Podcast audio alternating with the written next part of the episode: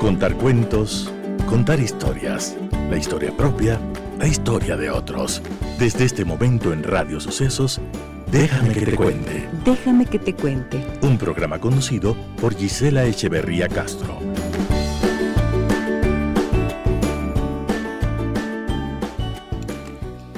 Amigas y amigos de Radio Sucesos, muy buenos días, bienvenidas, bienvenidos a nuestro programa. Aquí iniciamos Déjame que te cuente.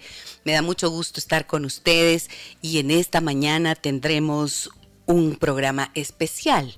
Especial porque como ustedes saben los viernes hacemos banda sonora, pero hemos querido aprovechar la presencia en nuestro país de Elsa Dreher, que es la autora del libro Que no nos separe el amor, de la angustia a la paz, un camino posible ante la homosexualidad de un hijo.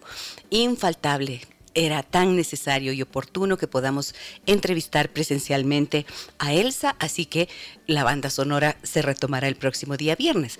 Con ella vamos a conversar acerca de este tema tan importante porque es una voz testimonial de una madre que atravesó por esta situación y eh, vamos a conocer a fondo y un poco más detalladamente todo lo que puede ocurrir cuando una familia recibe la noticia de un hijo o de una hija acerca de su homosexualidad. Bienvenidas y bienvenidos. Presten mucha atención a nuestro programa el día de hoy.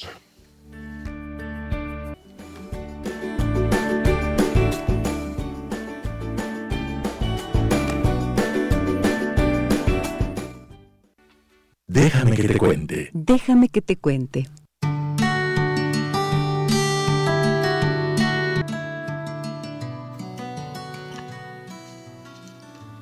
Juzga suavemente. Te ruego no encuentres culpa en el hombre que cojea o que tropieza en el camino, a menos que hayas usado los mocasines que él usa o hayas tropezado bajo la misma carga. Puede que haya rasgaduras en sus suelas que le hicieran, que le hieren aunque estén ocultas a la vista. La carga que lleva puesta en tu espalda podría hacerte tropezar y caer también. No te burles del hombre que está hoy en el suelo, a menos que hayas sentido el mismo golpe que causó su caída o hayas sufrido la vergüenza que solo los caídos conocen. Puede que seas fuerte, pero aún así los golpes que eran suyos pero desconocidos para ti en la misma intensidad pueden hacer que también tambalees y caigas. No seas demasiado duro con el hombre que peca, ni lo ataques con palabras, ni le arrojes piedras, ni trates con desprecio, a menos que estés seguro de que no tienes pecados propios y es solo sabiduría y amor lo que tu corazón contiene. Porque sabrás que si la voz del tentador hubiese susurrado con la misma suavidad para ti, como lo hizo con él cuando se perdió, podría que también te haga vacilar. Solo camina una milla en sus mocasines antes de abusar, criticar y acusar. Aunque solo sea por una hora, podrías encontrar una manera de ver a través de sus ojos en lugar de tu propia musa. Creo que te sorprendería ver que has sido ciego y estrecho de mente incluso poco amable. Hay gente en las reservaciones y en los guetos que tienen tan pocas esperanzas y demasiada preocupación en sus mentes. Hermano, tú y yo andamos, andamos por la gracia de Dios. Solo por un momento, deslízate dentro de su mente y tradiciones y mira el mundo a través de su espíritu y ojos antes de lanzar una piedra o acusar falsamente su condición. Recuerda caminar una milla en sus mocasines y recuerda las lecciones de humanidad enseñadas por tus ancestros.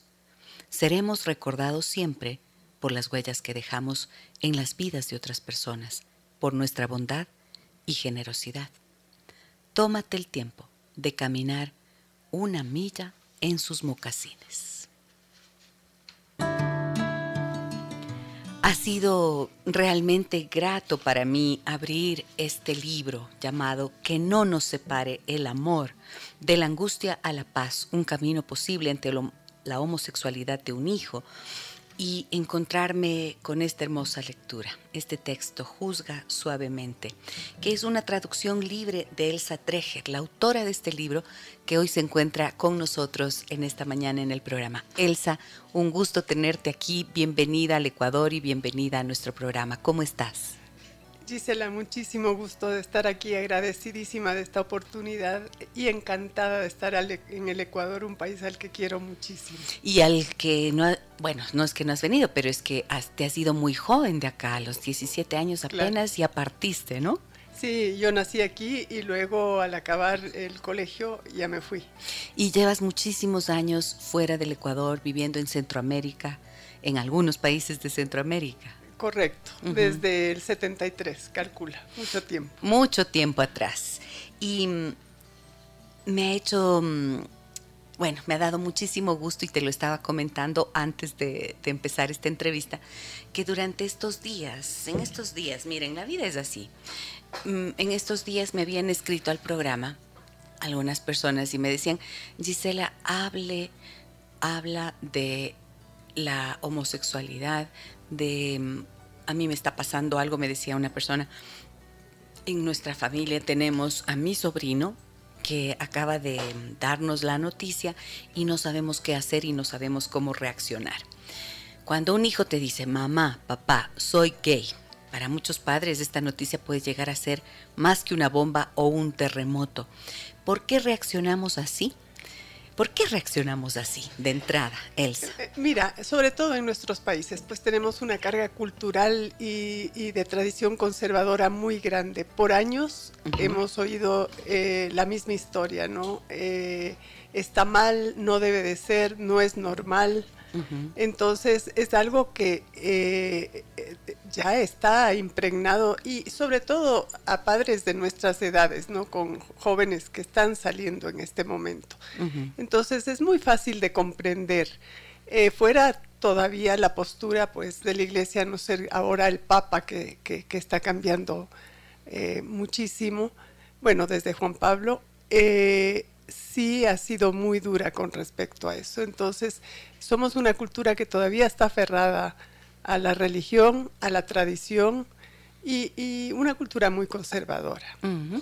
Ahora, este libro está redactado en primera persona, está escrito en primera persona y mm, es una, un relato en el que tú vas hablando de cómo llegaste a esta noticia y lo duro que fue para ti hacer una aceptación cuando tu hijo te mencionó que estaba primero con dudas, pero que había estado saliendo ya con alguien, ¿no es cierto? Y esto fue como una bomba, tú dices, ¿qué pasó? O sea, no. ¿Qué te animó a compartir desde este libro este testimonio tuyo, personal, familiar? Así, verás, estaba escribiendo otro, otro libro sobre el valor del dolor. Y después de, pasar por esta situación y ver a mi alrededor la cantidad de sufrimiento que esto causa, tanto en los jóvenes como en las familias, un día sencillamente me levanté y le dije a mi esposo, ya sé, yo voy a escribir sobre esto para que lo que hemos atravesado eh, verdaderamente tenga valor, ¿no? Que, que realmente sirva entonces, ese fue, eh, fue el motivo y no fue algo pensado, sino así, de verdad, eh, de un momento al otro decidí que era lo que tenía que hacer. ¿Y mm, qué tan difícil fue para ti en realidad expresarte a través de estas letras de este libro y contar toda esa historia?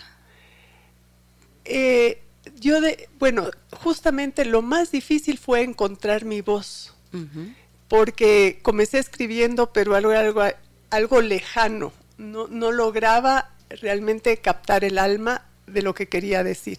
Y eso tal vez es lo que más me costó. Eh, no fue contar la historia, pero contarla de una forma humana, transparente, vulnerable, así, realmente abriendo mi corazón, saber hacerlo, porque no es fácil. Así es. Y entonces, eh, pues eh, me tardé tres años. Al tercer año eh, lo volví a escribir totalmente. Claro, no es fácil y sobre todo yo pensaba, no es fácil porque cuando tú como autora escribes, si estás dentro de lo que es la narrativa, pues simplemente es una historia y podría tener que ver contigo o no. los lectores jamás lo sabrán, pero acá tú lo haces mm, de manera consciente y te implicas y cuentas una historia personal. Y para poder hablar de algo que ha sido difícil o duro de atravesar, entonces esto requiere de un proceso de comprensión, ¿no es cierto?, de tomar ya como ver las cosas de, otra forma. No es dentro de la crisis que escribes lo que puedes compartir con los demás. No es, ¿no es cierto?, desde allí. No, no. Eh, ha pasado la crisis y eh, creo que ayuda muchísimo si tú eh, efectivamente de alguna manera has tomado en serio la parte de tu crecimiento personal, ¿no? Porque eso, eso a mí me ayudó mucho. pero sí, es una vez atravesado eso que puedes eh, ir para atrás y, ver realmente cómo fue el proceso de una manera más, más lineal, más fácil, más entendible. Y en el momento en que, en que, a ver, acá tú dices, mira, cómo empiezas de hermoso, me encantó este, este texto, el poema que leímos, que acabo de leer y dice, juzga suavemente. ¿Cuáles fueron los juzgamientos o los juicios propios que estuvieron eh, en ti o que de repente se te escaparon frente a tu hijo eh, en algún momento? ¿Lo hiciste? Ah, claro, claro, definitivamente. Eh, mira, pues primero la no aceptación, el, no poder creerlo, pero sobre todo mm, no está bien, sencillamente eso, no está bien. no debe de ser. ¿Cómo es posible? ¿Cómo es posible? Y lo, lo, tal vez no juzgarlo como malo, sino eh, eh, juzgarlo como una persona que se había, había perdido su camino, ¿no? no como malo, pero que eh, se había desviado y que no sabía yo dónde se había desviado. Sobre todo por una razón muy, muy importante. Carlos Alberto no daba ningún indicio o sea, no sabíamos, sinceramente no sabíamos. Y somos una familia unida, no sabíamos. Tú acá mencionas que que lo primero que se te cruzó un poco en los primeros momentos, tú dices, bueno, pero tú tenías una chica, ¿no? Le das esta respuesta a tu hijo, le das, eh, le dices, tú tenías una novia, o sea, andabas con una chica, ¿qué, qué es lo que pasó más o menos? Sí, y, y no, no una, la verdad que eh, no era así muy, muy mujeriego, pero tuvo varias novias muy lindas con las que me llevo yo todavía. Eh, pero eh, luego pues él explica aún en su, en su testimonio, cuando él escribe dentro del libro, que eh, es muy normal hacer eso, porque él pensaba que era una etapa que se le iba a pasar. Entonces él a toda costa él no, no, lo quería, entonces él a toda costa tuvo novias para, o no, novias se dice en Centroamérica, enamoradas. acá también ya se ha popularizado. Ah, entonces, eh, tratando de ver que esto se le quitara. Entonces, es muy normal, muchos jóvenes tienen novias. Sí, sí, sí. Y esto creo que es bien interesante, ¿no? Saber porque hay una lucha dentro de los jóvenes, de los hombres y de las mujeres cuando empiezan a tener estas inquietudes acerca de su orientación sexual, hay unas hay una hay dudas entre ellos, o sea, dicen, ¿será verdad? ¿Será que sí? ¿Será que no? O sea, y tratan de confirmarlo.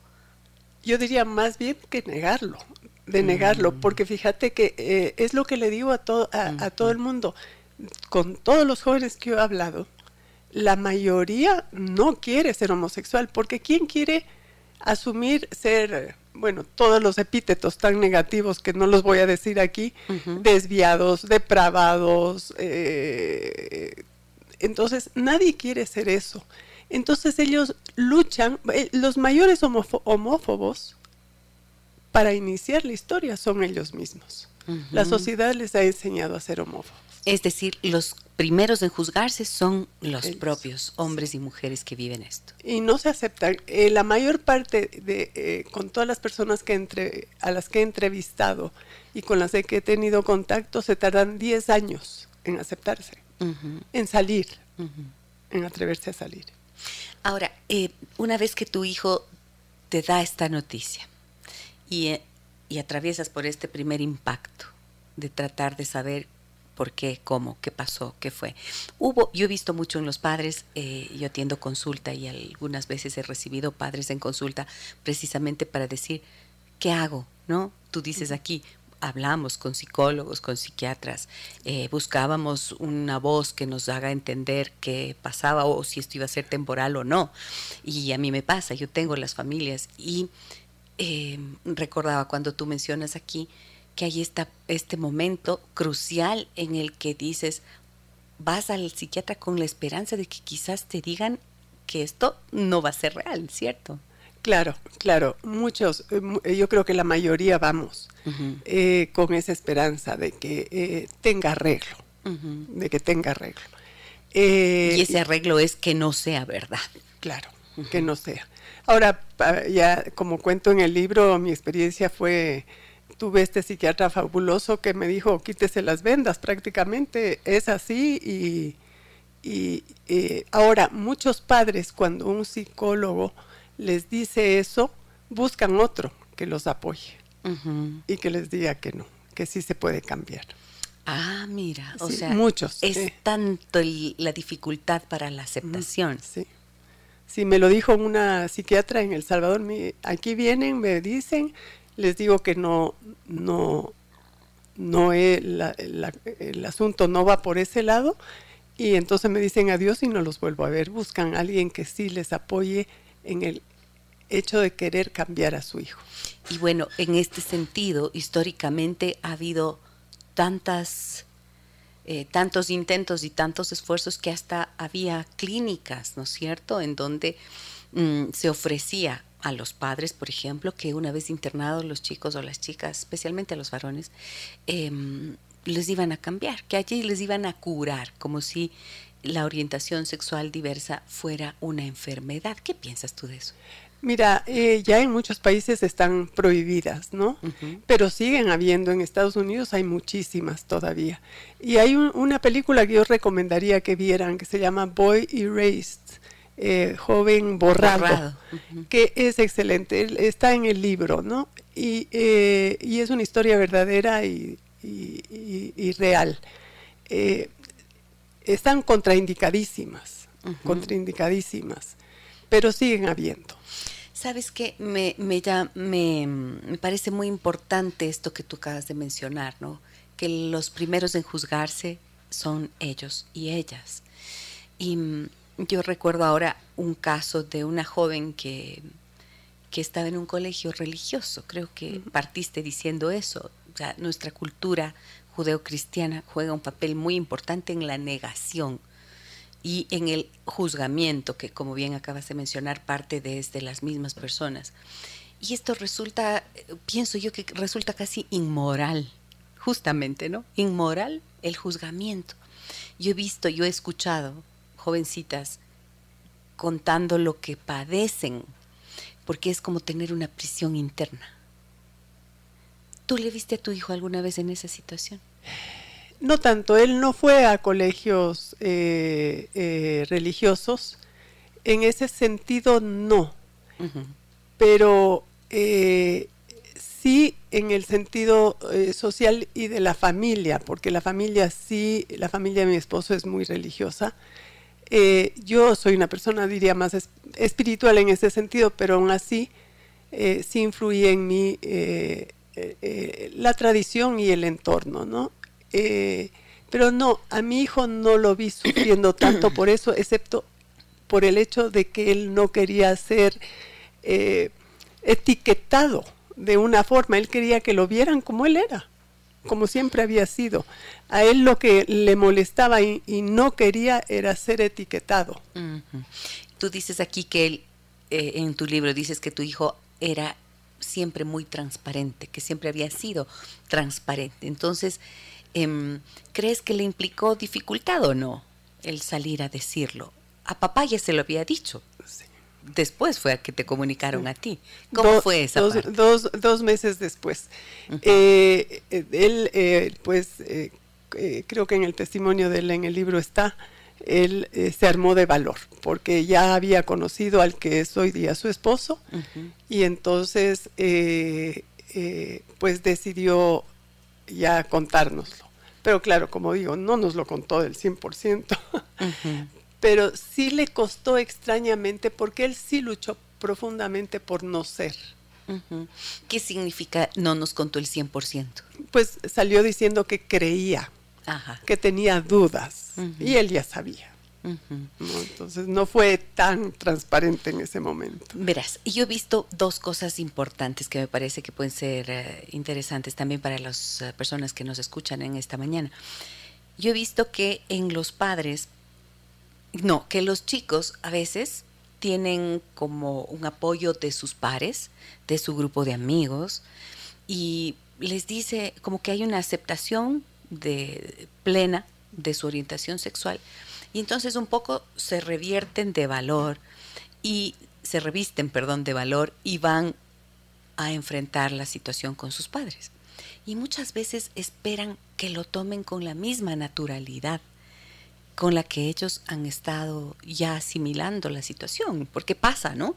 También ocurre eso. Entonces, creo que es importante comprender que para los padres no es tan sencillo porque hay una ruptura de expectativas.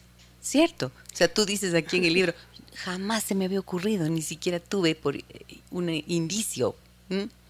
Claro, eh, y, ese es también, ese es uno de los grandes, grandes problemas, esa ruptura de expectativas. Eh, y, sucede en todos los ámbitos de la vida, ¿no?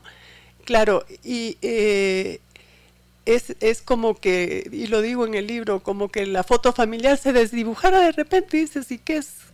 ¿Cómo vamos a hacer ahora, no?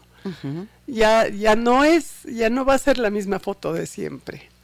Entonces sí es. ¿Qué te imaginabas tú de tu hijo? O sea, ¿qué, qué, cuál era esa expectativa que a ti se te quebró, además de que la foto no iba a ser tal cual? Bueno, mi expectativa, no, yo no tenía así un sueño, mi hijo va a hacer esto y esto. Eh, eh, sencillamente era la vida diaria. Carlos era una persona muy extrovertida, eh, buen estudiante, o sea, yo veía mucho éxito en su vida y además eh, era eh, muy atractivo para las chicas, para todo, entonces uno más o menos ya tiene pensado, pues en algún momento se casa, eh, va a tener nietos, y no, no, todo eso se nubla de repente y sobre todo también uno comienza a temer por el estigma por eh, eh, las etiquetas que les ponen, cómo será en el trabajo, cómo le irá, por la, violencia, la violencia, la exclusión muchas porque veces. Porque hay una, una violencia diaria, ¿no? Diaria prácticamente es una y una diría yo una microagresión diaria que uno ni siquiera se da cuenta que existe. Por ejemplo.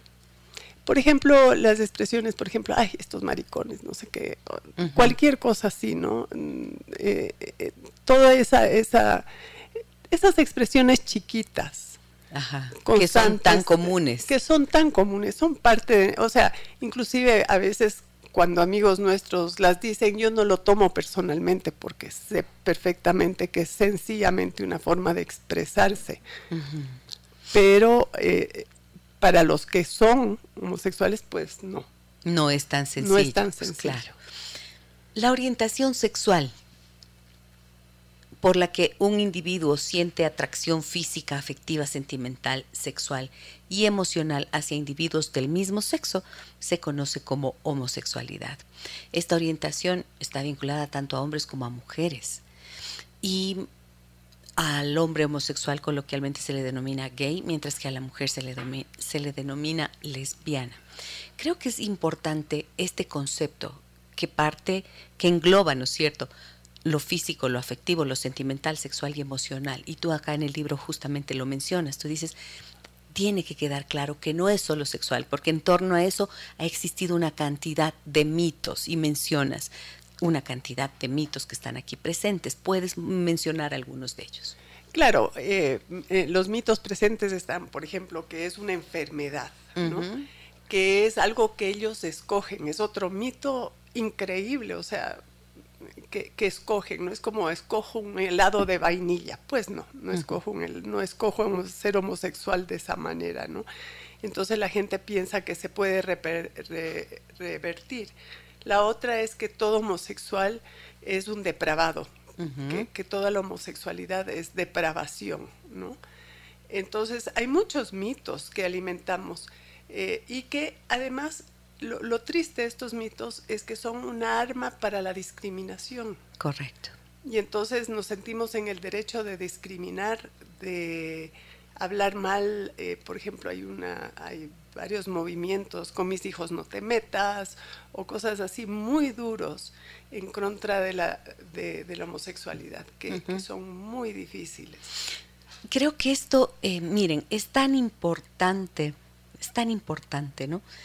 Como poder entender que mm, cuando las cosas ocurren, siempre son como oportunidades, cuando algo ocurre en una familia, como esta situación, que un hijo o una hija te dicen soy gay, es una oportunidad también para poder mm, cuestionar esos prejuicios, cuestionar todo lo que se ha podido decir y se ha podido escuchar y muchas familias he visto que incluso participan activamente de esa exclusión y de esa discriminación y de esa violencia muchas veces y de repente por allí un hijo que crece escuchando toda esa, eh, todo eso y él vive esta situación y su orientación sexual descubre que su orientación sexual es homosexual, entonces lo tiene muy duro. Es cuando menos posibilidades hay de que se arriesguen a hablar y a decir a los padres. Sí, yo lo he visto de, primera mano, ¿no? Eh, familias eh, que se han expresado, que pensando que así evitarán que uno de sus hijos sea homosexual, se expresan inmensamente mal de los homosexuales. Y los jóvenes que nacen en esas familias, acontecen varias cosas. Unas, pues, a veces sencillamente se van de la familia, pero he encontrado también que otros hacen una verdadera explosión familiar y deciden salir en situaciones dramáticas, dramáticas, en una fiesta de la familia o algo así, eh, causando mucho, mucho, mucha reverberación e impacto, eh, como, como un, con rabia por lo que han escuchado, ¿no?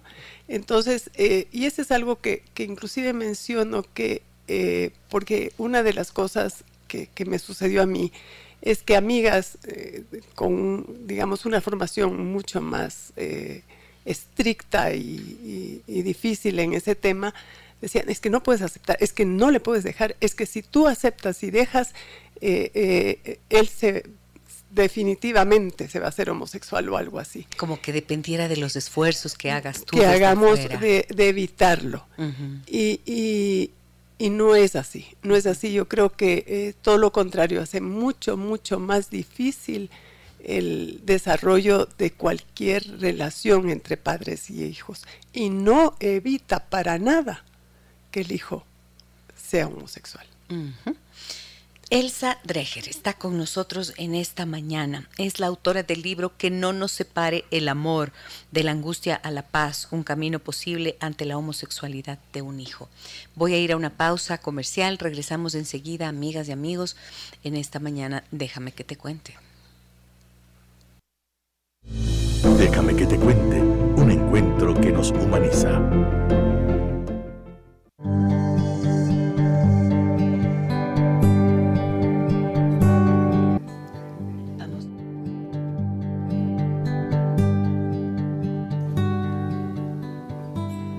Te ruego no encuentres culpa en el hombre que cojea o que tropieza en el camino, a menos que hayas usado los mocasines que él usa o hayas tropezado bajo la misma carga. Me dan ganas de volver a escuchar, a leer este pedacito para recuperar la conversación con Elsa Dreger. Eh, los temores sobre la homosexualidad de nuestros hijos provoca, en el mejor de los casos, una imagen incompleta en los álbumes familiares. Es decir, borramos ese rostro y esa sonrisa convirtiendo al hijo en alguien de quien ya no se habla, por más increíble que parezca. Entonces, ¿qué debemos hacer?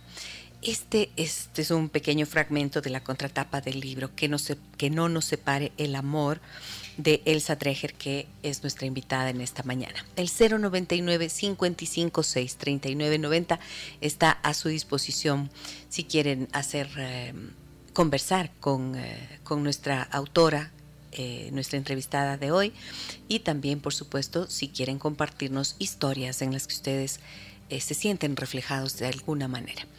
María José me dice por aquí en Facebook, donde hacemos esta transmisión en vivo, la pueden seguir a través de mi página Gisela Echeverría Castro, dice ella. Gisela, como uno no puede engancharse a tus programas, felicitaciones por tus invitados y por darnos tanta información tan válida. Ana Patricia dice, gracias por tanto, aprendo todos los días de usted, querida Gisela. Muchísimas gracias. Y yo aprendo de mis entrevistados y de todas las personas con las que comparto y de ustedes también, indiscutiblemente, por todos los eh, por todas las historias que también nos comparten. Elsa, mm, esto que, que, dicen, esta, que acabo de leer en la contratapa, de cuando los hijos lo dicen, se produce una imagen incompleta en los álbumes familiares. Es como yo he visto, ¿no? También esto lo he visto. Es como si de repente todas las cualidades, todo ese ser humano amado que es tu hijo, todo eso que antes te hacía reír, te encantaba, le reconocías, ¡bum! desaparece, ¿no? Y es como que queda solamente visible la etiqueta de la orientación sexual. Definitivamente. Y, y, y no es bueno, eso no sucede obviamente solo en esto, pero un hijo eh, te trae buenas notas, pero tiene una pésima nota en matemáticas. Te enfocas en la pésima nota en matemáticas. Correcto.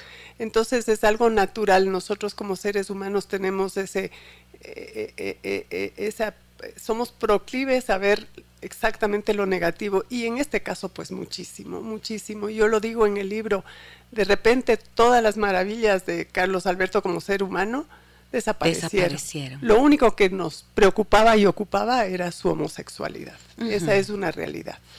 Y algo importante también que tú mencionas acá en el libro es que los jóvenes que están transitando por esta situación, por este este conflicto interno, porque sí que se convierte en un conflicto interno antes de decir y de asumir y de aparecer y peor de mostrarse públicamente, es que a veces están en medio de este pensamiento rígido de los padres o esta crítica a la que saben que pueden enfrentarse y los grupos LGBT, eh, las marchas por el orgullo gay, o sea, es como que no están ni en un lado ni en el otro. Sí, y eh, de hecho es, creo que en el prefacio del, libro es lo que digo, ¿no? Eh, eh, casi toda la literatura y todo lo que conocemos va de la no aceptación y al otro lado están todos estos movimientos de, orgullo gay. No hay realmente espacio para la normalidad de los jóvenes dentro de su homosexualidad, ¿no? casi nadie escribe sobre eso, sino sobre exactamente los extremos, ¿no? Y la verdad que son jóvenes que están transitando momentos difíciles, de mucha indecisión ellos mismos, y eh, como dice mi hijo en algún momento, con muy pocos o ningún, eh, ninguna inspiración para una homosexualidad normal. Él dice que él buscaba eh, hombres homosexuales que le dieran como una guía para una homosexualidad dentro de la normalidad que él quería vivir. Y no encontró. Y no encontró. y mira, uy, eh, por eso me gustó tanto y me dio tanta, tanta alegría poder tenerte acá, ¿sabes? Porque es que todo lo que está en el libro es lo que yo he visto en las familias que acompaño cuando me consultan por estos temas. Y recordé, a propósito de lo que tú estás mencionando, recordé un caso en el que, fíjate, se trataba de un, de un adolescente que tenía 15 años y claro, tenía terror, estudiaba en un colegio católico y mm, con unos padres muy conservadores a los que al padre específicamente le había escuchado decir muchas cosas.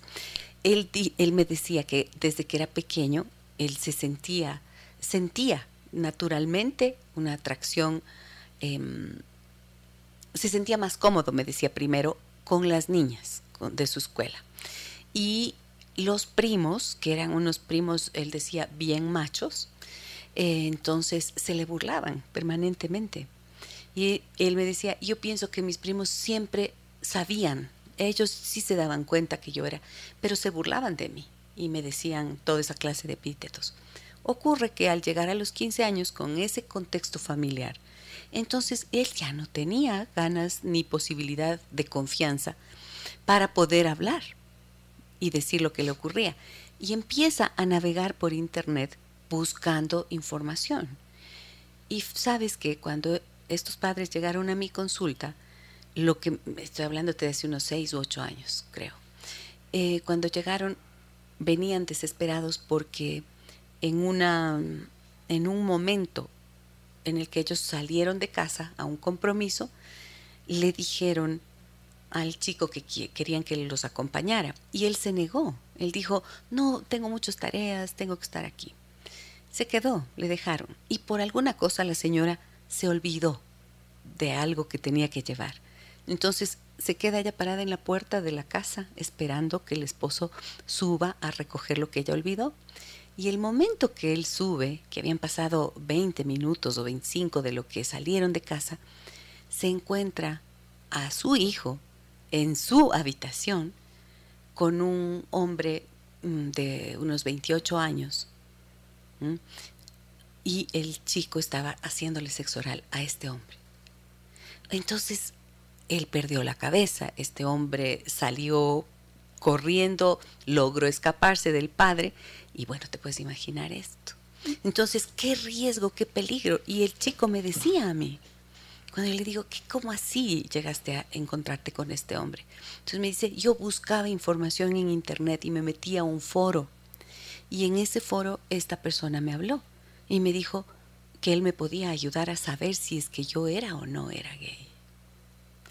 Imagínate, y se trataba de un hombre, cuando ya se estableció, eh, el chico ya conversó todo, era de un, hombre de 35 años. El chico tenía 15.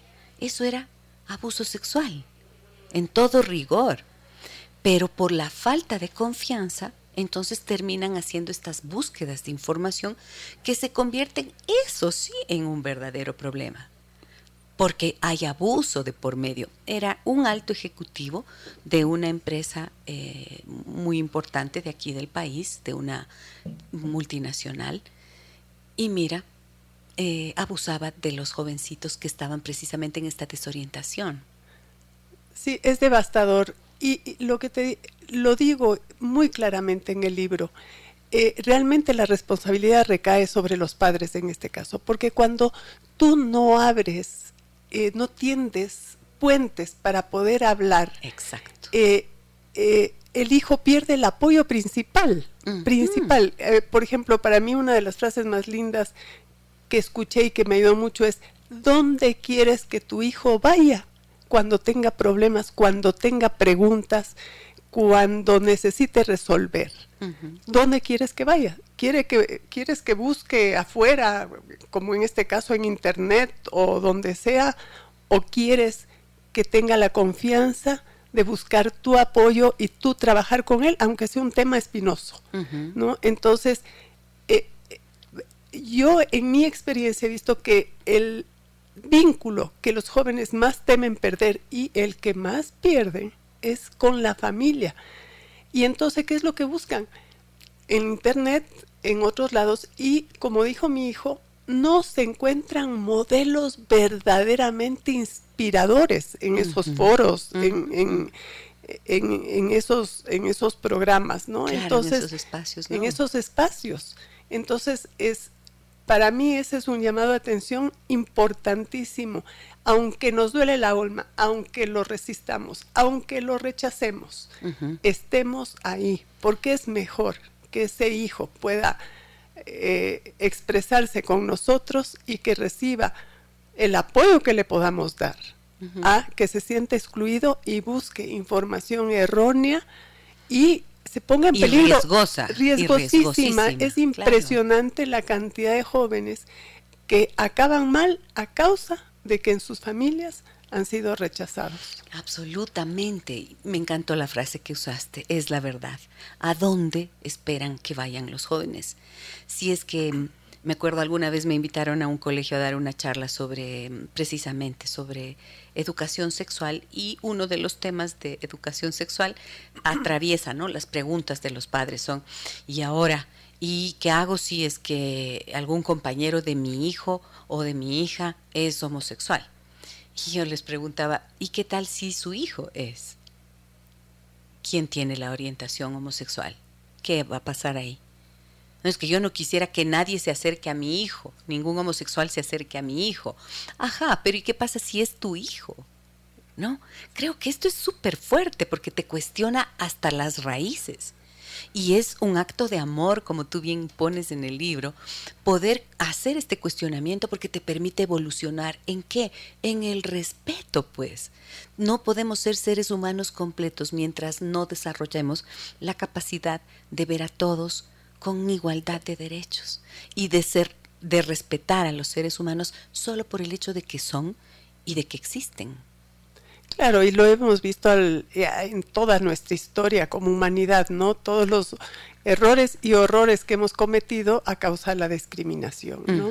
Pero tú has dicho bien, ¿qué pasa si su hijo, primero, calmar a los padres, la homosexualidad no es contagiosa, no, es el Omicron, no, no pasa, ¿no? Una persona que no es homosexual difícilmente. Y si hay algún grado de perversión o de eso, existen todas las orientaciones sexuales habidas y por haber. No, eso no, no es exclusividad de, la homosexualidad. Pero no es contagiosa. Carlos Alberto tiene cantidad de amigos eh, y ha tenido toda la vida con los que, a los que jamás con los que jamás sintió nada, ¿no? Y nunca ha tratado, yo nunca he visto personalmente tratando de convencer a otra persona de que sea lo que no es. Y creo que esto es súper importante, Elsa, lo que acabas de mencionar, porque mm, decías que uno de los mitos es que son todos pervertidos y que van a, a ser, por ejemplo, abusadores. Y pensemos que la cantidad de abuso sexual que existe no es pues solamente perpetrada por personas homosexuales, no, por heterosexuales. Vieron que ocurre, por ejemplo, el abuso sexual al interior de las familias y por parte de padres, eh, padres, abuelos, tíos, tías, inclusive. O sea, sí, eso es así. Entonces, no tiene que ver con la orientación sexual el abuso.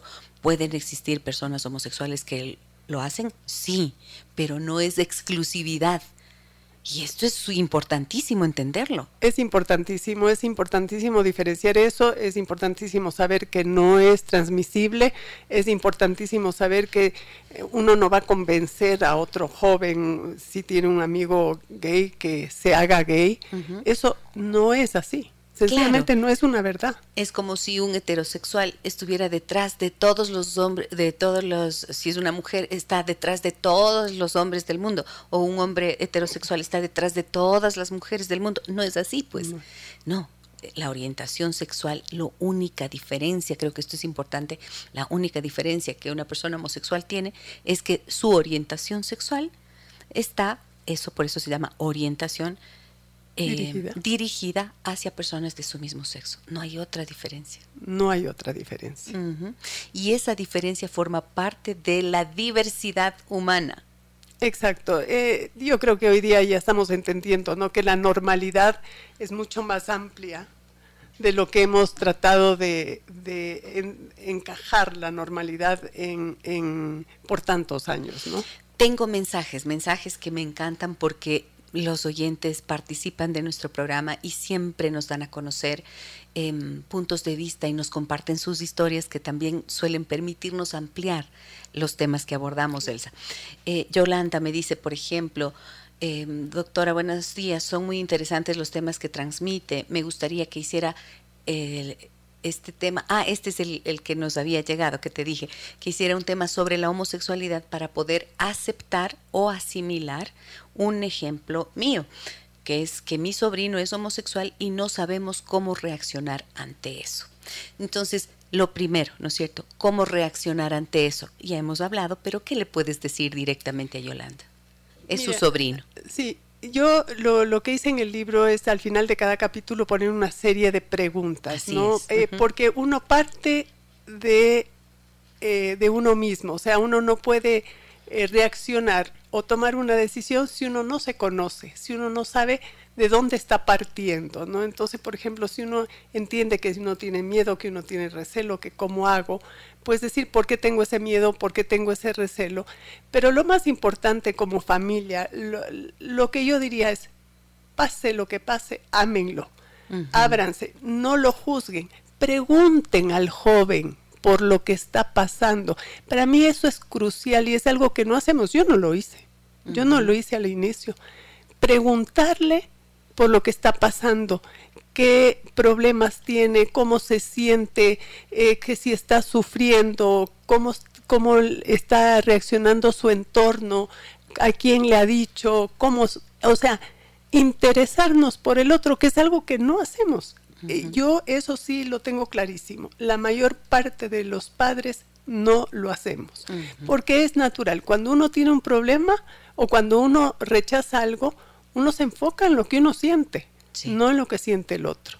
Para mí esa es, diría yo, las dos cosas, amor y interesarnos verdaderamente por la experiencia del otro. Em, en el capítulo 8 tú dices, tú marcas, ¿no? Preguntas que me haría si tuviera que vivir esa etapa de nuevo. Esto me pareció tan fundamental porque les das la, la oportunidad a los padres de hacerse estas preguntas que tú te harías de nuevo y que ya son parte de todo lo que tú has ido asimilando. O sea, estás acortándoles el camino para que puedan actuar de la mejor manera posible ante esto, ¿no? Claro. Aquí, mira, lo que me dicen, qué tema tan difícil, Gisela, pero qué perspectiva tan distinta nos hacen ver. Muchas gracias. Dice, buenos días Gisela, llámame Sarita. Te voy a contar una pequeña experiencia. Mi familia y yo somos cristianos y consideramos que la homosexualidad es pecado, como otros tantos pecados que hay, pero esto no nos hace homofóbicos. Por supuesto, te hablo en el caso de mi familia. Tengo un hijo que tiene 10 años y no le gusta el fútbol, prefiere otros deportes y en la escuela le comenzaron a decir gay porque le gusta el tenis. Mi hijo me contó y yo le dije que como él ha aprendido, Dios creó hombre y mujer, pero que no se sienta ofendido porque le digan gay, porque si bien es cierto, como padres no nos gustaría que guste de los hombres, a Él lo amaremos hasta que nuestros ojos se cierren. Y además, si algún momento tuviera un compañero o compañera con esta orientación, debe respetarlo. Creer en, en Cristo, dice, no es sinónimo de ser homofóbico. Muchísimas gracias, Sarita, por tu mensaje. Sí, definitivamente yo soy una persona muy espiritual y, religiosa y eh, no creo que tenga que ver una cosa con la otra. Que hay en todas las religiones grupos mucho más, eh, digamos, eh, severos con el tema, definitivamente. Pero eh, me gusta la actitud, o sea, el que ella diga que si su hijo tuviese esa orientación, lo, lo amarían hasta cerrar los ojos, está muy bien. Ahora, creo bien importante que diferenciar entre esa aceptación, porque yo tengo amigas que aceptan a su hijo gay, pero no aceptan su pecado, ¿no? Y con estas palabras, ¿no? Aceptamos al hijo, pero no aceptamos su pecado. El concepto de pecado a mí me parece relevante. Claro, y entonces sí hay una diferencia, es, hay, hay una diferencia entre aceptar e integrar a un joven en una familia, ¿no? Eh, una cosa es lo acepto, pero pero pero ya tiene y, otra es la integración es igual que en, digamos hasta en el mundo con las migraciones estas forzadas de tantos países y todo que uno acepta a toda esta gente pero luego no le integra no em, miren quiero compartir con ustedes un poquito de estas preguntas que Elsa en su libro dice preguntas que me haría si tuviera que vivir esa etapa de nuevo. Primero, conozco a personas cercanas que son homosexuales y aún así ocupo lenguaje ofensivo hacia ellos? ¿Cuáles de las creencias anteriores en referencia a la homosexualidad han dificultado la aceptación de mi hijo? ¿Qué información equivocada he manejado todos estos años? ¿He hecho algún esfuerzo para investigar más allá de mis creencias? Si yo fuera homosexual, ¿cómo me gustaría que me trataran? Preguntas fundamentales. ¿Y saben qué? Yo pienso que este libro no es solamente para los padres de hijos que han salido del closet y como tú dices también en alguna parte del libro, cuando el hijo sale del closet, la familia entra al closet. No, no, creo que esto es un libro fundamental para todos los padres, para todos los seres humanos que tengan interés en abrir las fronteras de su mente, salir de los prejuicios y aprender más de lo que significa el amor y el respeto a los demás. Sí, de hecho, muchos comentarios que he recibido, eh, me impresionó mucho cuando saqué el libro, eran de personas que no tenían nada que ver con la, con la homosexualidad. E, inclusive me eh, impresionó mucho que eran muchos hombres, amigos a los que di, que eran los que me escribían y decían, mira, me has abierto los ojos a tantísimo. O sea, yo no tengo no tengo en mi familia un homosexual o mis hijos, o la familia cercana, porque casi todo el mundo tiene hoy día alguien en, mira que es homosexual, pero esa, esa cosa de entender, entender a otro ser humano, yo creo que es muy, muy importante. ¿Sabes algo que, que también me pareció, bueno, o sea, el libro me parece que es estupendo. Primero déjame decirte que el trabajo es maravilloso, profundo, es ameno para leer, eh, lo lees con facilidad, pero también te sumerges en esa profundidad del alma de una madre, en el corazón de una familia, en la comprensión también de los conceptos. O sea, has hecho un trabajo estupendo, Elsa, y te agradezco por eso. Te agradezco a ti. Muchísimas gracias. Todavía no nos vamos, no, no, solamente es que quería, me nace en este momento decirlo porque de verdad cuando alguien se toma el tiempo para hacer esto y para darlo a conocer y compartir con las personas, eh, esto, eh, esto es, habla de la generosidad de su corazón, ¿no? Julieta me dice en Facebook, excelente programa, muy importante la visibilidad desde la perspectiva de los padres. Felicidades a la escritora por su apertura y a la doctora por el programa tan necesario. Muchas gracias, un abrazo inmenso. María Ingracia nos dice, maravilla del tema y triste desde el punto de vista del miedo. Si tan solo los viéramos como lo que son, seres humanos, y como dicen ustedes, Gisela, desde el amor, Muchas veces me he preguntado a mí misma, ¿qué harías si de pronto viene tu hijo o tu hija y te dicen, mamá, soy homosexual? Pues yo le abrazo, le abrazo con todo mi amor, no solo porque son mis hijos, sino porque han tenido la valentía de declararlo, de decirlo y porque son seres humanos valiosos como la mayoría de homosexuales como la mayoría de heterosexuales. Mucho camino por recorrer aún en este tema que lamentablemente sigue siendo un tabú un tema que causa horror e indignación. Qué bonito y tiene toda la razón. Gracias, toda la razón. muchas gracias por ese comentario.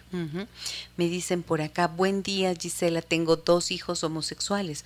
Después de haber superado la etapa de culpa, no aceptación, cuestionamiento sobre mis fallas como madre, para haber provocado, entre comillas, pone su homosexualidad, me quedó la tristeza, la preocupación, la incertidumbre en relación a lo que les tocará enfrentar en una sociedad llena de prejuicios. Patricia nos escribe. Muchas gracias Patricia por compartir. Mira, es valiente al aceptar algo importantísimo, ¿no es cierto? Eh, Patricia cuando dice, me quedó la tristeza, la preocupación y la incertidumbre. Y también nos cuenta por lo que ella atravesó. ¿Qué le puedes decir a Patricia? Claro, mira, esa es una de las grandes preocupaciones. Ahora, Patricia, yo te digo, eh, estamos cambiando y nosotros tenemos que ser agentes de ese cambio. Porque mientras nosotros no hagamos visibles la, visible la homosexualidad y no como familias eh, podamos incluirlos en la vida de nuestra y de las otras familias, ellos siempre van a ser eh, invisibles y lejanos. Y a las personas invisibles y lejanas se las puede tratar de manera totalmente diferente muchas veces muy mal. Pero hoy día, eh, gracias a, mucho esfuerzo, eh, se está volviendo más visible, las empresas están tomando muchísima más conciencia, eh, los jóvenes, especialmente los jóvenes, han cambiado enormemente su enfoque hacia la, homosexualidad. Y es algo que a uno le preocupa. Pero estos jóvenes, por su propio proceso, también tienen una fortaleza para enfrentar las dificultades, porque ya tuvieron que enfrentar una muy fuerte, que, les da eh, una capacidad de, seguir adelante más grande que otros. Siempre que una persona atraviesa una gran dificultad en su vida, acaba teniendo una fuerza interna que le va a ayudar. Eh, yo creo que tiene que confiar en eso y la confianza que ella les dé, el apoyo que ella les va, a ser importantísimo. Importantísimo. Esto es cierto. Eh, cuando los padres me plantean eso, yo también abordo eso que tú acabas de mencionar. ¿Saben qué les digo? Nuestras generaciones todavía no tenían esta capacidad ni esta información que actualmente existe. Y sí, nuestros, los hijos de, esta etapa de, de la vida están, aunque enfrentan todavía pueden enfrentar comentarios de exclusión, etcétera, pero ya tienen mucha más posibilidad de sentirse aceptados. Hay un cambio de pensamiento y muchas veces esto eh, también les preocupa a los papás, ¿no? Porque dicen, parece que es una moda, entonces ahora todo es, tú lo mencionas aquí en el libro también y quiero que hablemos de eso, quiero preguntarle un poquito sobre esto a Elsa. Eso no es una moda, eh, porque mm, porque es parte de lo que suelen también ser preguntas de inquietud de los padres. Que no nos separe el amor. Este es el libro de Elsa Dreger, De la angustia a la paz, un camino posible ante la homosexualidad de un hijo. Este libro ustedes lo pueden adquirir en la librería Rayuela, lo pueden comprar aquí en la ciudad de Quito. Importantísimo para padres, eh, para padres eh, de niños chicos y también que están próximos a la adolescencia, para padres de cualquier edad, para personas de cualquier edad que quieran entender este tema, abrir sus horizontes y mm, también considerar que el amor y el respeto eh, nos compete y es un derecho de todos los seres humanos. Voy a ir en este momento a una pausa. Regreso enseguida con mi invitada de hoy. Me encanta estar hablando con ella, Elsa Dreger. Déjame que te cuente un encuentro que nos humaniza.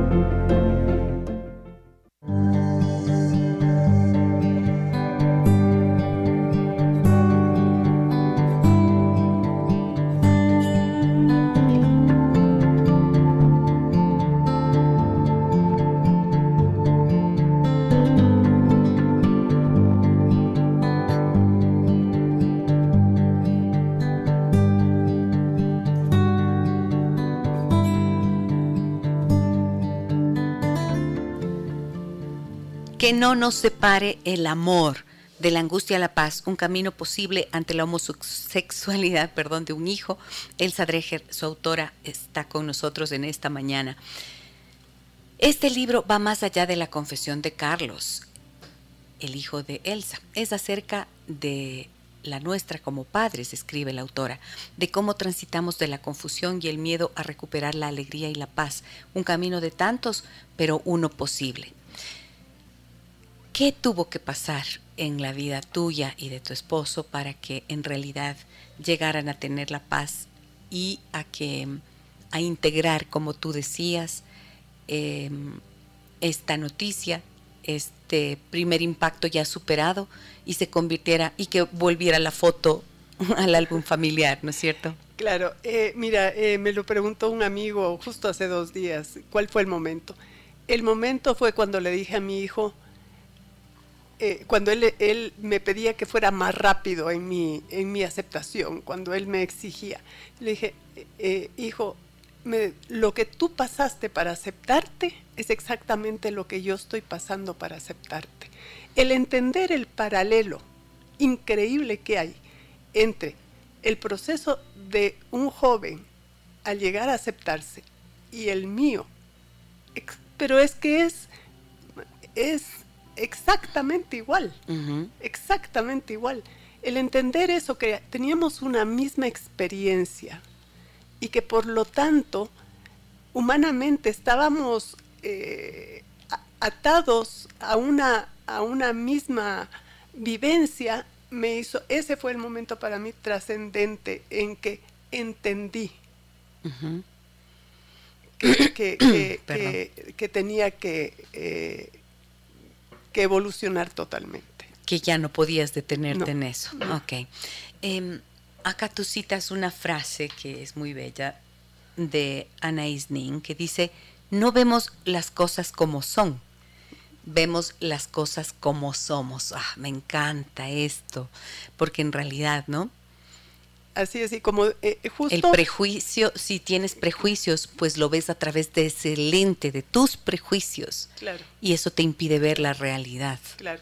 Y eso es justamente lo que dije hace un ratito. O sea, mientras yo no realicé que nuestra experiencia, o sea, cuando yo no vi con mis ojos que él había pasado por lo mismo, seguía viendo con lo que yo quería ver, no a través de la experiencia de él. Y sabes que mm, me estás comentando, y, creo que llevas mucha razón, Elsa, que yo dije, este libro es para cualquier persona, para los padres especialmente, para abrir las fronteras de la mente, decía yo. Pero claro, también es un libro indispensable para los jóvenes que están eh, están atravesando por esto y tú me decías que muchos, muchos lectores tuyos eh, realmente han sido jóvenes, ¿no es cierto?, homosexuales. Sí, y eh, me han tocado el corazón, o sea, realmente cuando leo, porque me escriben, y, leo lo que me escriben, y tengo testimonios de jóvenes que me dicen, Elsa, leí tu libro y lloré desde la primera página hasta la última, porque vi reflejado alguien finalmente escribió sobre el dolor y, el camino que hemos recorrido. Alguien finalmente expuso eh, con punto y coma lo que yo había vivido. Entonces, eh, yo creo que es buenísimo para los jóvenes porque también entienden a los papás, ¿ah? entienden por lo que nosotros pasamos. Entonces, es como que abre una puerta para que el hijo diga, ah, entiendo por lo que él está pasando, yo ya pasé por eso. Entonces, podemos reanudar un poco nuestra relación. Claro, em, yo conozco familias en las que, por ejemplo, salieron los chicos del closet y también salieron de la familia, ¿no? O sea, dicen, ya lo saben, ya lo dije, ya está. Pero como saben que continúa dentro de la familia ese pensamiento que no logra evolucionar, que no logra superar, eh, eh, el impacto de la información, entonces se alejan, se, ya no llegan a las fiestas familiares, ya no van a las reuniones que se hacen, prefieren como crear una, una vida ah, en algún otro lugar, a veces incluso se van del país, tú lo mencionas en algún lado también en el libro, salen, tienen que irse del país, ¿no? Para poder tener una vida en donde puedan ser respetados y no estén sometidos al juicio constante. Así es, y hay un, todo un capítulo de todas las formas de aceptación, ¿no?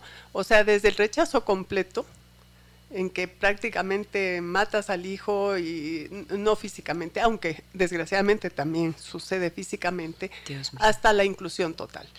Y en el medio está todo una gran cantidad de diferentes experiencias, ¿no? Los que eh, dicen, eh, pues escuchamos que eres homosexual, pero aquí en esta familia no se permite. Cuando estés aquí tienes que ser como que, no fueras. Que parecer. que no fueras. Eh, la otra es, sí te aceptamos, pero solo a ti. O sea, nunca nos traigas un compañero o compañera, nunca nos demuestres que, que, que, o sea, no queremos saber de tu vida en ese sentido, ¿no? Hay otras que sí en privado pero cuando tengamos una fiesta o estemos con gente, no. O sea, son, estas son pequeñas anécdotas, pero más o menos explican cómo son. Hasta pues la inclusión total en que dices eres bienvenido con tu pareja, eres parte de la familia, eres parte completa de la familia, ¿no? Entonces yo siempre le digo son los hijos fantasma, ¿no? Eh, que, que, que son y no son, están y no están, y, pero no hay una verdadera eh, no hay una verdadera integración de ese joven en la familia. Entonces se mantiene, ya no hablan, en la familia no se habla del tema, nadie dice nada, eh, entonces eh, se vuelve ese silencio, yo, yo lo digo, es como un pozo negro donde también se pierde muchísima de la belleza de la relación, no solo la parte de la homosexualidad. Absolutamente. Quisiera recuperar un pedacito de este mensaje que nos había enviado Patricia, porque me parece que es interesante poder reflexionar un poco más sobre ello.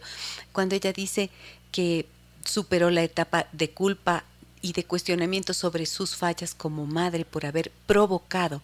Creo que esto es súper importante también, ¿no? Porque hay esta etapa de, de decir, ¿qué hice mal? ¿Dónde fallamos? Me suelen preguntar los padres. ¿En qué fallé? ¿En qué me equivoqué? ¿Por qué me pasó esto? Sí, y, yo, yo, lo explico en el capítulo que es, eh, describe el duelo, ¿no? Porque es como una de las de las etapas que uno pasa definitivamente en que uno se culpa, ¿no? La no aceptación. La, ajá, y, luego la culpa. La culpa, la culpa. ¿En qué fallé? ¿Por qué, por qué, eh, no hice? ¿Qué debería haber hecho, no? Nada. Sinceramente, nada. Eh, porque también por mucho tiempo nos decían ¿no? que un padre sumamente fuerte o una madre eh, controladora, eh, provocaba esto. No, yo conozco padres muy fuertes, madres hipercontroladoras y los hijos no les pasó nada, ¿no? Entonces yo, yo creo que, que no, que no. No tiene nada que ver, que no, no se sienta culpable, pero que es una etapa. Y qué bueno que ya la esté superando, porque ella dice que ya está superando. Sí. Porque eh, todos tenemos que eh, pasar por esa etapa de, superación de ciertas, ciertos eh, sentimientos y emociones que tenemos durante este proceso. Y mm, aquello de que vemos a través de ¿Cómo era la frase? Perdón, perdí la página. Ah, que, que no, no vemos a los otros como, o, la realidad en realidad. No vemos la realidad, eso, no vemos las cosas como son, vemos las cosas como somos.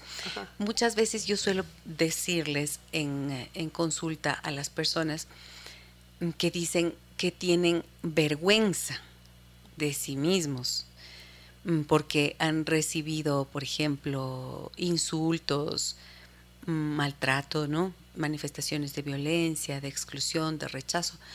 Y y es que yo me siento avergonzado. ¿Se dan cuenta lo grave que es sentirse avergonzado de uno mismo?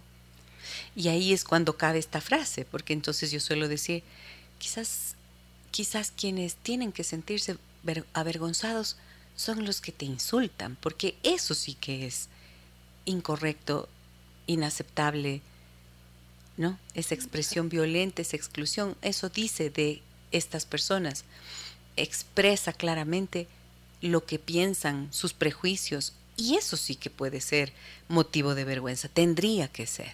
Así es, pero claro, mira, todos estos insultos y esto eh, van eh, disminuyendo la autoestima del joven, ¿no? Y entonces cada vez él es más vulnerable a sentirse de esa manera. Pero hace un par de días, nada menos, eh, tuve una experiencia increíble. Eh, llegó este amigo de mi esposo que era gay desde el colegio, imagínate, los 60, eh, 70, ¿no? Muchos años atrás. Y, los compañeros lo sabían y lo querían mucho. Una persona muy especial. ¿Y sabían? Y sabían, aún en esa época. Eh, sabían y, y lo respetaban y querían porque era una persona muy, muy especial. Pero él nos contaba que él se atrevió a decirle a su papá a los 50 años que, era gay. Y la reacción del papá fue entrañable, eh, y voy a usar la palabra que usó el papá. Le dijo, hijo, el maricón soy yo, porque yo sabía todo este tiempo que tú eras homosexual y no tuve la valentía de apoyarte. Entonces ahí ves justamente lo que acabas de decir, ¿no? Que realmente el que estaba equivocado, el que no pudo abrirse, el que tuvo todas las dificultades era el padre. El padre, claro. Entonces sí, eh, pero ese tipo de, por ejemplo, lo que yo veo en los jóvenes es que hasta se enferman. Yo tengo dos casos y tú lo, están ahí este, en los testimonios de los jóvenes, de, jóvenes que literalmente se enfermaron ante la falta de, comprensión o ante eh, la agresividad de otros. Hace una semana me parece que hablamos de un tema al que yo le titulé eh, qué pasa cuando sufres sincericidio. Y hablábamos de la conveniencia o no de decir la verdad y qué tipo de verdades. Y luego expliqué que el sincericidio es cuando tú dices esas verdades a alguien sin tino, o sea, eres capaz de lastimarla a una persona a nombre de que eres muy franco y que dices la verdad. Y fíjate que em, dentro del programa eh, enviaron, me enviaban una persona, me acuerdo que envió el mensaje al final ya y dijo, mm, no lo tengo acá, me parece, no, no lo tengo, pero eh, decía, yo soy homosexual, estoy casado, tengo hijos ya adultos y no sé si decir la verdad y no sé cómo decir la verdad. Entonces, ah, yo dije, Dios mío, lo que, lo que pensé en ese momento y le respondí estando aquí al aire fue, qué dura tiene que ser esa prisión de tener tu verdad por dentro y no poder, em, no poder ser tú mismo, ¿no es cierto? No, no poder ser quien eres, no poder expresarte. Y, que, y pensaba yo en que en nombre del amor precisamente se puede decir la verdad, sabiendo que sí va a tener una repercusión y un, un impacto, pero es tu verdad, tienes derecho a ella. Yo creo que sí. Ahora, lo que yo he visto es, eh, es importante ver cuán preparadas están las otras personas para esa verdad. Por ejemplo, aún a mí siempre me preguntan, ¿y debo decirle eso a esta amiga mía que yo sé que su hijo es... Eh, yo creo que uno tiene que dar un espacio de apertura, ¿no? Un poquito de ver si la persona decide abrirse. Y creo que una, en esas situaciones también es importante, me imagino, porque dudaría mucho que nadie en la familia entienda que algo está pasando ahí, ¿no? Ahora, si en esa familia ya hay una cierta, o sea, un conocimiento, aunque sea inconsciente, de eso, pues eh, sí es fácil hablar, pero sí creo yo, creería yo que a través de la vida tenemos que usar la transparencia y la sinceridad eh, y la verdad. Mira, eh, justo, no sé si es el mismo oyente, pero me dice, estimada doctora Gise, acaba de escribirnos, dice, le hago una pequeña pregunta. ¿Cómo eres sincero con tu esposa después de 20 años de casado y le dices que eres homosexual con hijos? ¿Qué le dirías tú, Elsa? Eh, primero de, todo, eh, para mí es, eh, eh, es comenzar con ese inmenso respeto hacia la otra persona y, ese inmenso amor y eh, preguntando a la otra persona cómo se siente, qué siente sobre su relación con él. O sea, hay que ir un poquito más allá que sencillamente llegar donde la esposa decirle, mira, soy homosexual, he sido homosexual toda la vida. no podría creer yo que la esposa no tuviera algún indicio, alguna duda. Así es. Es imposible. Mm. Tienen que haber indicios. y, y, sí, eh, yo creo que ahí el fundamento sería hablar con infinito amor y con la vulnerabilidad del caso, o sea, asumir su trayectoria, asumir por qué eh, hizo eso, asumir su miedo, claro, claro. Ahora, fíjate que yo ahí lo que pienso también... Mm, es que a veces, y suelo recomendarles mucho a las personas, a veces es necesaria la ayuda profesional. A veces es indispensable en una situación así de compleja. Es indispensable para hacer un proceso personal que te permita ir al encuentro del otro, quizás en un espacio contenido, ¿no es cierto? Que es lo que ofrecemos en terapia cuando se hace bien, eh, para permitir precisamente este proceso casi de preparación para poder saber, porque como tú dices, yo estoy pensando, eh, si este amigo que nos escribe va a terapia, quizás lo importante sea que pueda invitar a su esposa, porque los indicios debe haber, algunas dificultades habrá, no puedes acercarte de la misma manera. Eh, las personas suelen sentir, yo he visto en parejas, he visto la pareja percibe, me han dicho, percibo como si tuviera una barrera. O sea, como no puedo entenderle, no puedo llegar a él o a ella, porque es como que ocultara algo y no sé qué es. O sea, estas cosas se perciben pues en la convivencia. Claro, y yo estoy totalmente de acuerdo. Inclusive tú sabes que en el libro yo, yo hablo de la importancia de, una asistencia profesional. Sí, sí. Eh, no, no, no lo omito. A nosotros nos sirvió muchísimo, muchísimo en todo el proceso tener, como dices tú, el apoyo profesional. Y yo creo que eso es súper válido porque son temas muy difíciles. Sí, no es tan sencillo, no. es tan sencillo. Y, y la verdad es que, claro, decir una verdad que ha estado oculta durante 20 años, ¿saben lo que ocurre? Es que cuando la persona recibe eso, piensa que todo ha sido mentira, ¿no? Ya no sabes qué, qué fue verdad. Entonces, por eso es tan importante, ojalá, que puedan hacer un proceso, un, un proceso terapéutico. Elsa, he disfrutado muchísimo esta conversación. Algo que quieras, eh, con, que sea aquello con lo que quieres que los oyentes que nos han acompañado eh, en este programa pudieran quedarse. Sí, yo creo que diría que una frase que tengo aquí al inicio es que ante un descubrimiento muchas veces profundamente doloroso, Nuestros hijos necesitan todo el apoyo del mundo, pero principalmente de la familia. Su temor no es infundado. La mayoría sufre un fuerte rechazo, inclusive de padres verdaderamente eh, amorosos. Yo creo que eh, el apoyo que ellos puedan recibir de la familia es crucial en, el en su desarrollo como seres humanos. Un gusto, un honor para mí tenerte aquí, escuchar de viva voz eh, lo que has plasmado en este libro, fundamental, diría yo, en estos momentos. Un libro que lo pueden adquirir en Librería Rayuela, acá en la ciudad de Quito. Y mm, les pido que se sumerjan en estas páginas porque después de que uno lee un libro nunca es la misma persona. ¿No? Siempre tenemos algo que cambiar internamente. Gracias por todo lo que has dicho, lo que has compartido, lo que has escrito. Gracias a quienes nos escriben también, nos escuchan, están, han estado allí desde el silencio también, haciendo parte de todo lo que hemos podido conversar en esta mañana.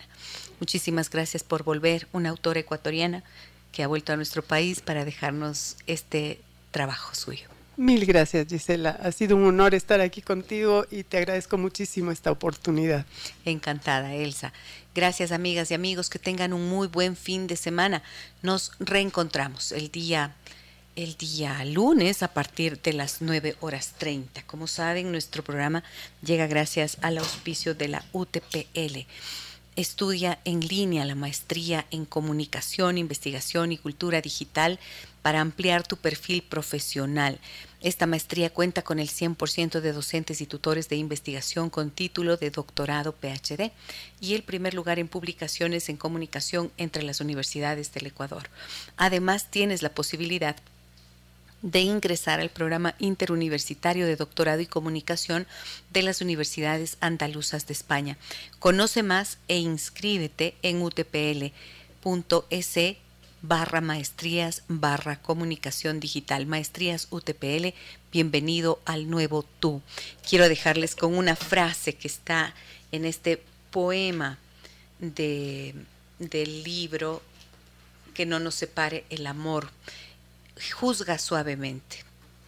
Juzga suavemente. Quiero dejarles con esta frase. Sabrás no, esta. Solo camina una milla en sus mocasines antes de abusar, criticar y acusar. Aunque, aunque solo sea por una hora, podrías encontrar una manera de ver a través de sus ojos en lugar de tu propia musa.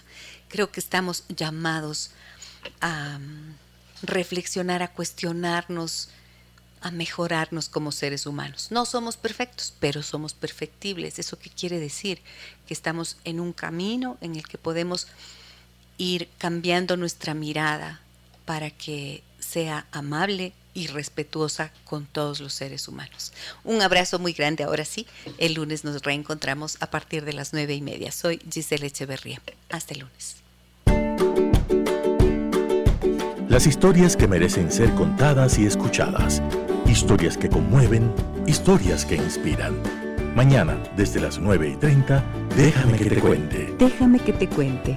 Con Gisela Echeverría Castro.